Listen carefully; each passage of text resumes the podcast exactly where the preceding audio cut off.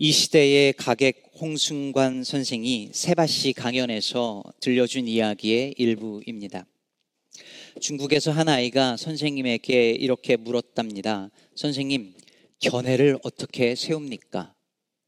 선생님의 견해는 무엇입니까? 라고 물은 것이 아니라 견해는 어떻게 세우는 것입니까? 라고 물어본 이 똑똑한 아이에게 선생님이 이런 이야기를 들려주셨습니다. 중국의 한 마을에서 아이가 태어난 지 한 달이 되는 날에 잔치가 벌어졌습니다. 우리나라에서는 백일 잔치를 하지만 중국에서는 한 달이 꽉 차는 그 만월이 되었을 때 아이를 축복하는 잔치를 벌인답니다. 그래서 이 만월을 맞이한 이 아이를 위해서 가족들, 친지들 그리고 주, 주변에 있던 이웃들이 다 그 잔치에 아이를 축하하기 위해서 참석을 했습니다. 그리고 이 아이를 위해서 동네 어른들이 돌아가면서 덕담을 한마디씩 합니다. 아, 이 아이는 나중에 커서 아주 큰 벼슬을 할 거예요. 아, 이 아이는 나중에 커서 우리 마을에서 가장 큰 부자가 될 겁니다. 이렇게 한마디씩 덕담을 합니다. 물론 다 인사치레의 덕담들이었죠. 그런데 한 사람이 거기서 이런 말을 했습니다. 이 아이는 나중에 틀림없이 죽습니다. 맞는 말이죠. 견해를 밝힌 거예요. 그래서 그렇게 말한 아저씨는 그날 죽도록 맞았답니다. 맞는 얘기지만 꼭 그 얘기를 이렇게 좋은 날 해야 하냐는 것이었겠죠. 이 이야기를 들은 아이가 선생님에게 이렇게 또 말합니다. 선생님, 저는 마음에도 없는 그런 소리 하기 싫고, 그렇다고 해서 입 바른 소리에서 맞아 죽기도 싫습니다. 견해를 어떻게 세웁니까? 그랬더니 선생님이 그 아이에게 다시 이렇게 말했답니다. 어, 그럼 이렇게 하렴. 그 아, 현장에 가서 그 아이를 이렇게 보고, 이야, 오, 이야, 이렇게만 하라는 거예요. 아이를 보고 약간 뭐라고 칭찬하기 애매한 아이들이 가끔 있잖아요. 그럴 때 그렇게 하라는 이야기이겠죠. 솔로몬이 성전을 건축하고 왕궁 건축까지 마쳤습니다. 무려 20년이 걸린 대공사였습니다. 모든 공사가 끝나는 날 잔치가 벌어졌습니다. 솔로몬이 너무 감격해서 성전을 보면서 하나님께 기도하기를 백성들이 성전을 보면서 기도할 때마다 들어달라고 기도를 하고 백성들이 수많은 제물로 희생 제사를 드리면서 마음으로 너무너무 기뻐하는 그런 순간입니다. 이 좋은 날 하나님이 솔로몬에게 나타나셨습니다. 그리고 축복의 말씀을 해 주십니다. 3절 보면 솔로몬이 하나님께 드린 그 기도와 간구를 다 들으셨다라고 말하시면서 이렇게 말씀하시죠. 나는 네가 건축한 이 성전을 거룩하게 구별하여 내 이름을 영원히 그곳에 두며 내 눈길과 내 마음이 항상 거기에 있으리니라고 약속해 주십니다. 솔로몬이 얼마나 좋았을까요? 자기가 한 이 일, 하나님의 성전을 근사하게 지은 이 일을 하나님이 얼마나 좋아하시는가 확인하면서 얼마나 어깨가 으쓱 했을까요? 그런데 마치 이 좋은 분위기에 찬물을 끼얹는 것처럼 하나님의 말씀이 이어집니다. 4절을 보면 네가 만일 네 아버지 다윗이 행함 같이 언제나 다윗이 기준입니다. 다윗이 행한 같이 마음을 온전히 하고 바르게 하여 내 앞에서 행하며 내가 네게 명령한 대로 온갖 일에 순종하여 내 법도와 율례를 지키면 지키면 그러면 너의 왕위가 끊어지지 않고 영원히 견고하게 될 것이다 라고 하십니다. 아니, 그 수많은 노력을 걸쳐서 그 성전을 정말 아름답게 지었으면 그것 더 볼 것도 없이 네가 나를 위해서 이 성전을 지었구나 잘했다 수고했다 내가 너의 왕위를 영원히 견고하게 하리라 이렇게 하셔야 하는 것 아닐까요? 그런데 그게 아니고 성전을 네가 잘 지었지만 그럼에도 불구하고 네, 너가 내 법도와 율례를 그 율법을 잘 지키면 그러면 그렇게 해주시겠다는 거예요. 아니 이럴 거면 뭐하러 성전 건축을 합니까? 성전 건축 없어도 그 얘기는 앞에서도 다 있었던 얘기잖아요. 성전이 없을 때 성막을 짓고 다닐 때도 하나님은 동일한 얘기를 하셨었잖아요. 아니, 그럼 건축하지 않고 그냥 율법 잘 지키면 되는 거지. 율, 성전을 다 지어놓은 상황에서 하나님 뭐하러 그런 얘기를 하실까요? 그런데도 눈치 없으신 하나님은 이어서 또 말씀하십니다. 6절 이하에 보면 만일 너희나 너희의 자손이 아주 돌아서서 나를 따르지 아니하며 내가 너희 앞에 둔 나의 계명과 법도를 지키지 아니하고 가서 다른 신을 섬겨 그것을 경배하면 내가 이스라엘을 내가 그들에게 준 땅에서 끊어버릴 것이요 내 이름을 위하여 내가 거룩하게 구별한 이 성전이라도 내 앞에서 던져버리리니 이스라엘은 모든 민족 가운데서 속담거리와 이야기거리가 될 것이다고 경고하십니다. 여러분, 잔치가 벌어진 거잖아요. 근데 이 좋은 날 그 얘기를 꼭 하셔야겠습니까? 정하고 싶으시면 그냥 성전을 보면서 이야, 와, 이렇게 그냥 하시고 그냥 끝내도 되는 것 아닐까요? 근데 하나님 그렇게 하지 않으시고 이 좋은 날에 순종하면 복을 받을 것이지만 내 말에 귀를 기울이지 않고 불순종하면 이 성전이라도 내가 던져버릴 것이다 라고 말씀하십니다. 왜 그러셨을까요? 지난 주일 저희 교회 공동회를 통해서 이 예배당 구입건이 통과되었습니다. 다들 너무 기뻐하셨고 특히 우리 권사님들 눈물을 흘리시면서 좋아하는 모습 보면서 저도 참 너무 마음이 좋았습니다. 한 주 동안 제가 제일 많이 들었던 말씀이 아휴 그냥 거저 받았네 이런 얘기를 많이 들었습니다.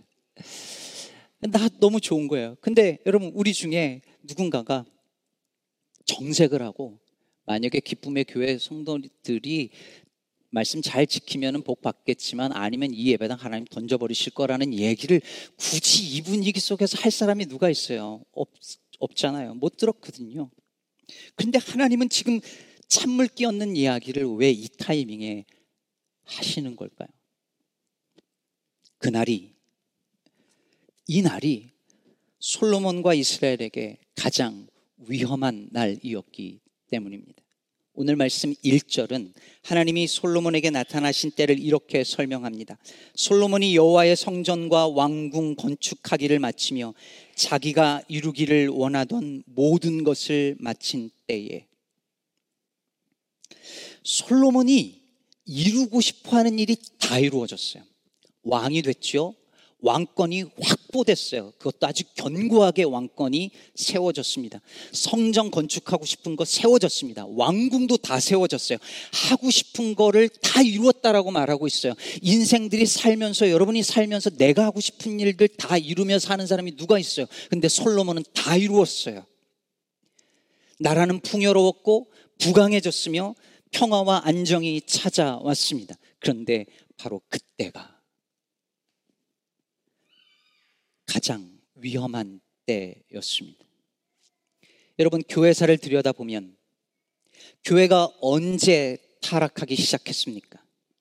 교회가 더 이상 핍박당하지 않고 고난당하지 않고 사람들이 오히려 교회로 밀려들고 모든 시민들이 한 국가의 모든 시민들이 그리스도인이 되어지는 그때부터였습니다.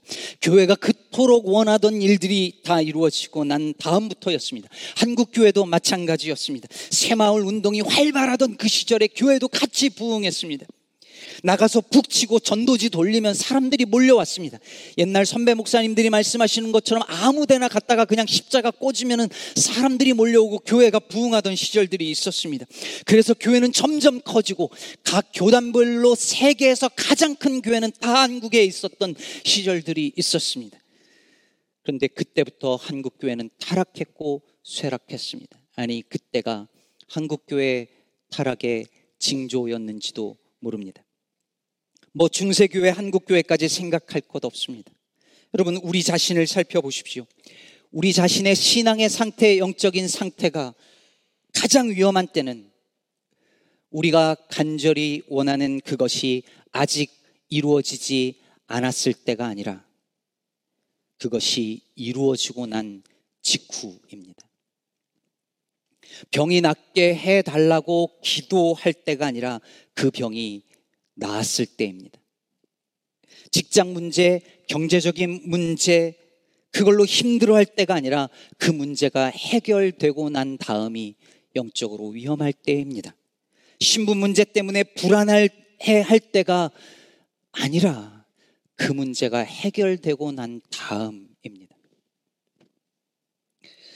한 재밌는 실험이 있습니다. 두 그룹의 사람들에게 똑같은 영화를 보여주었답니다.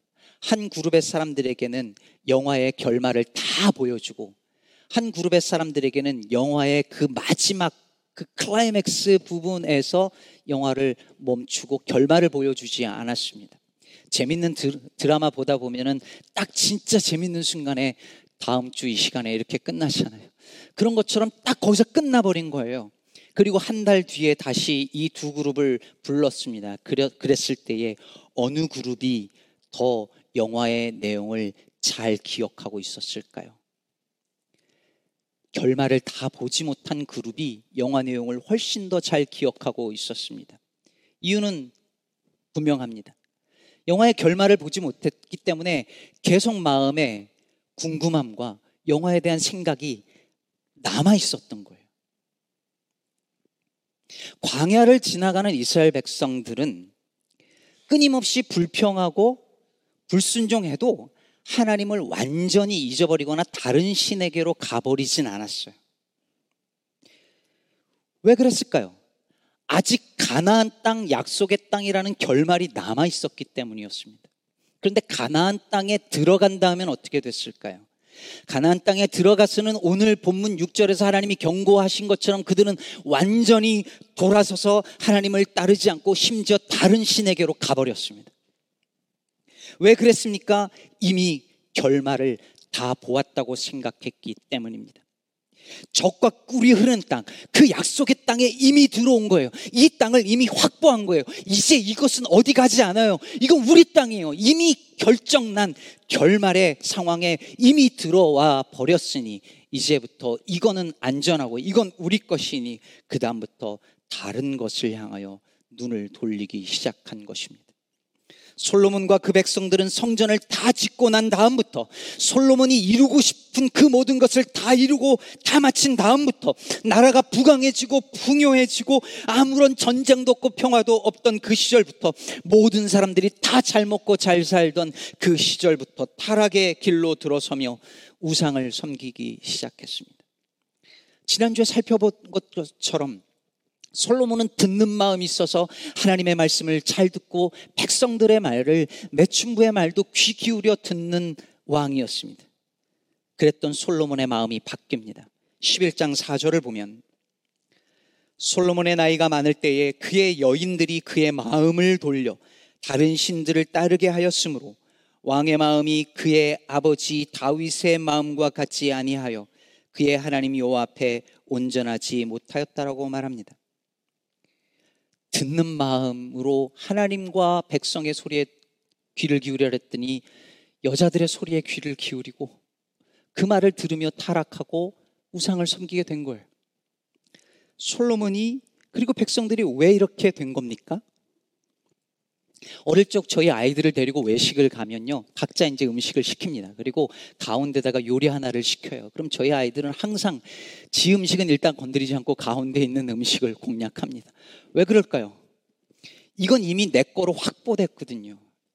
누구도 건드리지 않아요. 그러니까 이거는 세이브 해 놓고 저걸 건드리는 거죠. 성전을 지어 놓고 법계를 갖다 놨습니다. 어떤 일이 일어났을까요? 예전에 성막과 이 성막의 법계를 놓고 이동해 다닐 때는 불안하죠. 하나님의 임재가 확보가 안 되는 거예요. 하나님이 여기만 계셨으면 좋겠는데 하나님이 움직이세요. 그러니 기도해야죠. 하나님, 우리와 함께 해 주십시오. 하나님의 임재가 우리와 함께 있기를 원합니다. 늘 기도해요. 근데 성전을 건물을 지어 놓고 법계를 갖다 놓으니까 하나님의 임재가 확보가 된 거예요. 하나님 어디 가지 않아요. 하나님 못 가요. 하나님 여기 계세요. 그러니 이제 안심할 수 있어요. 하나님이 우리와 함께 계시는 게 이제 세이브 된 거예요. 그러니 그 다음부터 어떻게 합니까? 눈을 돌립니다. 다른 신이 없나?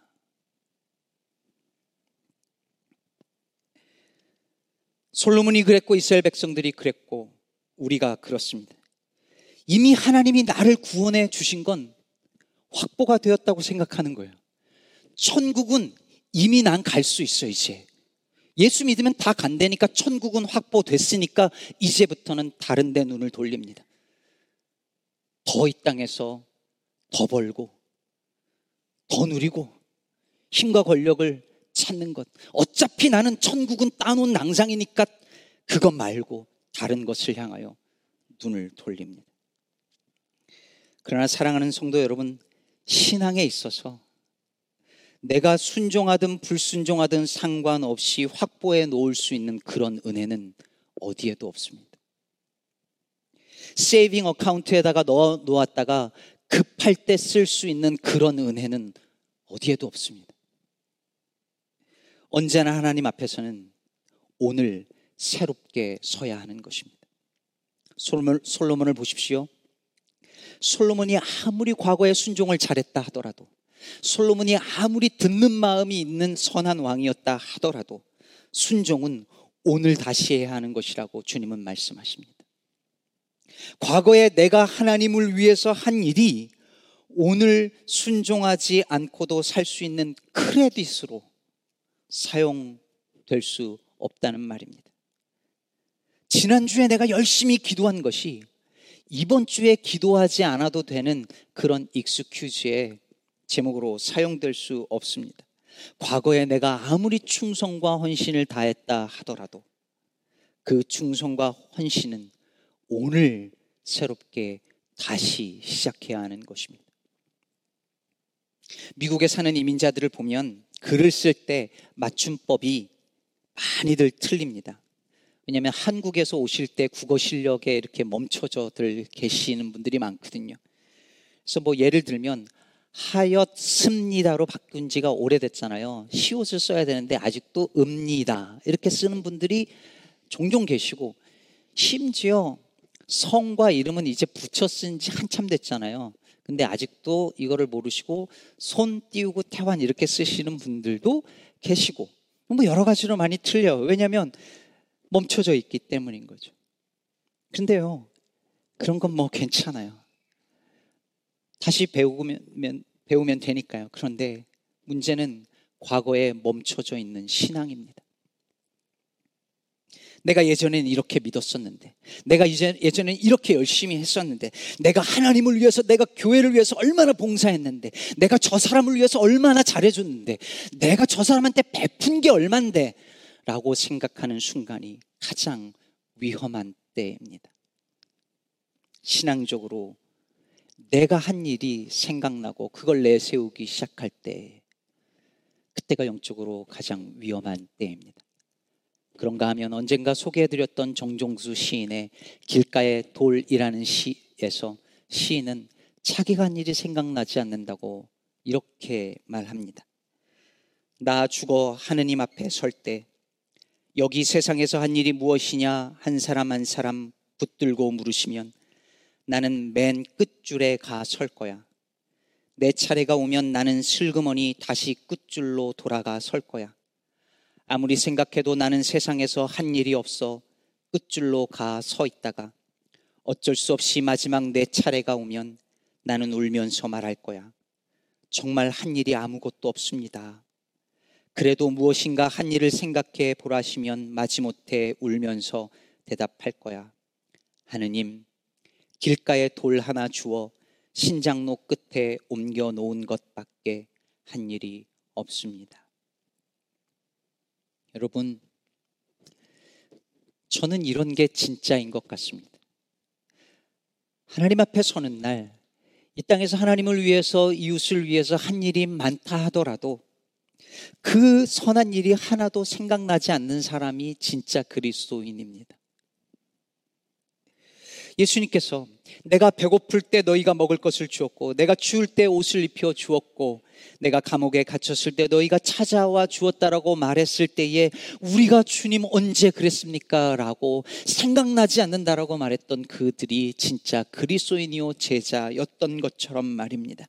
하나님을 위하여, 교회를 위하여 정말 사람들을 위하여 충성되고 선한 일을 해도 그게 선한 일인 줄조차 모르고 행한 그들, 그들이 주님이 기뻐하시는 그리스도인일 것이고 그런 이들이 저와 여러분이 되기를 간절히 바랍니다.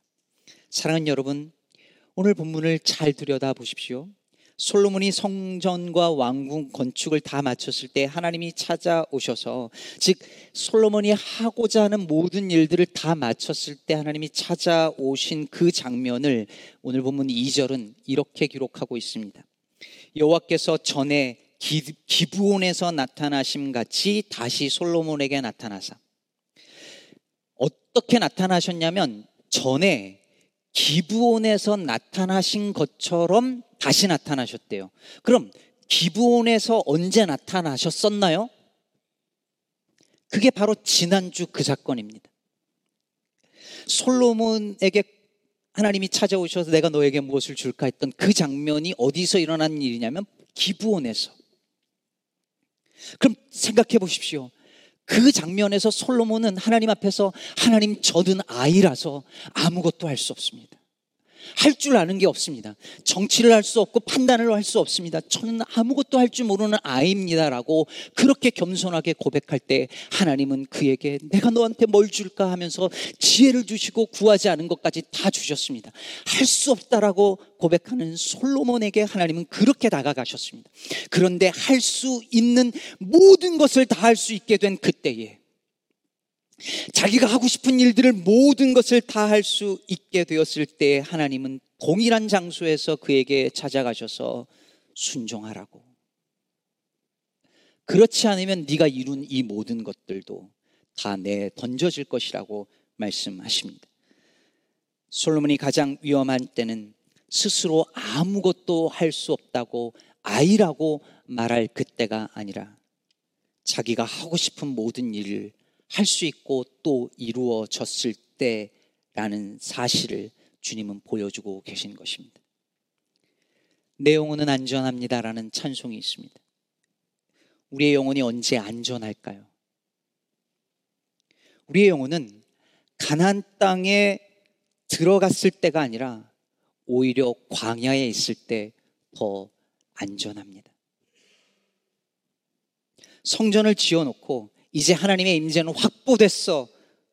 그럴 때가 아니라 여전히 자유로우신 그 하나님의 임재를 겸손히 구할 때가 안전합니다. 넘어질 일 없고 흔들릴 일 없을 때가 아니라 나 비록 넘어지고 흔들리지만 하나님의 약속을 믿고 주님을 붙들 그때가 우리의 영혼이 안전할 때입니다. 외주를 타는 광대를 생각해 보십시오. 흔들리기 때문에 안전한 겁니다. 우리는 생각합니다. 내 삶에 흔들리고 넘어지는 일만 없으면 살만할 것이라고. 그러나 그 넘어지고 흔들리는 것이 있어서 우리가 사는 겁니다. 나를 힘들게 하는 저 사람 때문에 못 살겠다고 하지만 그 사람이 있어서 그나마 내 신앙이 이만큼이라도 유지되는 것입니다. 원하는 모든 것을 이룬 사람들이 부러우십니까? 아니요. 원하는 것이 아직 이루어지지 않았기 때문에 내가 그나마 기도하는 것이요. 그래서 그나마 내 신앙이 이만큼이라도 유지되어지는 것을 사랑하는 여러분, 우리 모두 깨달았으면 좋겠습니다. 솔로몬은 이루던, 이루고자 하는 일을 다 이루었어요. 근데 모세는 어땠습니까? 모세는 그토록 가고 싶었던 가나안 땅에 못 들어갔습니다. 그런데 여러분 솔로몬의 타락을 보며 우리는 오히려 이루고자 했던 일을 이루지 못한 모세가 오히려 축복된 사람이었다는 사실을 배우게 됩니다. 이루지 못한 것이 있는 것이 복이 없는 것이 아니라 이루고 싶은 다, 것을 다 이룬 것이 복이 아니라는 것. 우리는 또 배웁니다. 말씀을 맺고자 합니다. 롤랑 바르트의 사랑의 단상이라는 책에 보면 이런 대목이 나옵니다. 옛날 한 선비가 기녀를 사랑했다. 어떻게 해야 내 사랑을 믿어 주겠냐는 선비에게 기녀는 이렇게 말했다. 만일 그대가 내 집 정원 창문 아래에 앉아 백일 밤을 기다린다면 비로소 나는 그대 사랑을 믿겠어요. 자신의 사랑을 증명하기 위해 선비는 기녀의 집 정원 창문 아래에 의자를 놓고 앉았다. 기약한 백일을 하루 앞둔 아흔 아홉 번째 되던 날 밤 선비는 자리에서 일어나 의자를 팔에 끼고 그곳을 떠났다.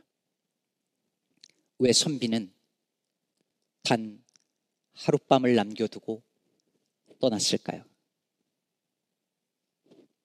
선비는 떠남으로 그 기녀를 향한 자신의 사랑을 영원히 간직하려 했던 것 아닐까요?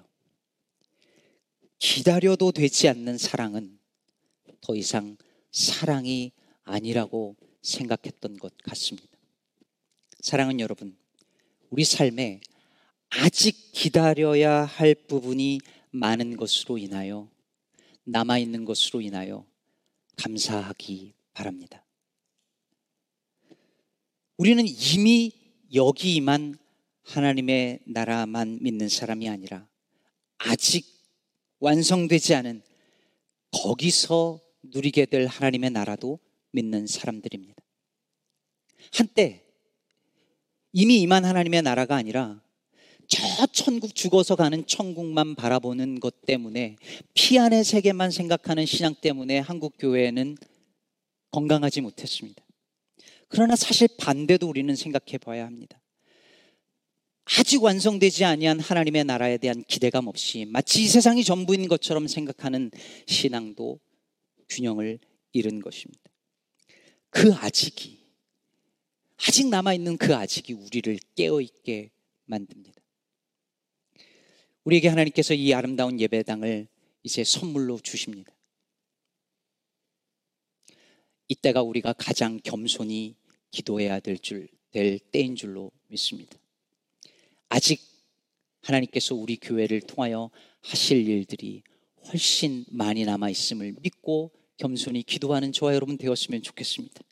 아직 여러분들에게 이루어지지 않은 일이 있다면 아무리 기도해도 이루어지지 않는 어떤 일들이 있다면 아직 광야를 걷고 있다면 그 아직으로 말미암아 주께서 우리를 깨우시고 살게 하시고 우리의 믿음을 건강하게 바르게 붙잡아 주실 줄로 믿습니다. 이 은혜가 저와 여러분 모두에게 임하기를 주의 이름으로 축복합니다.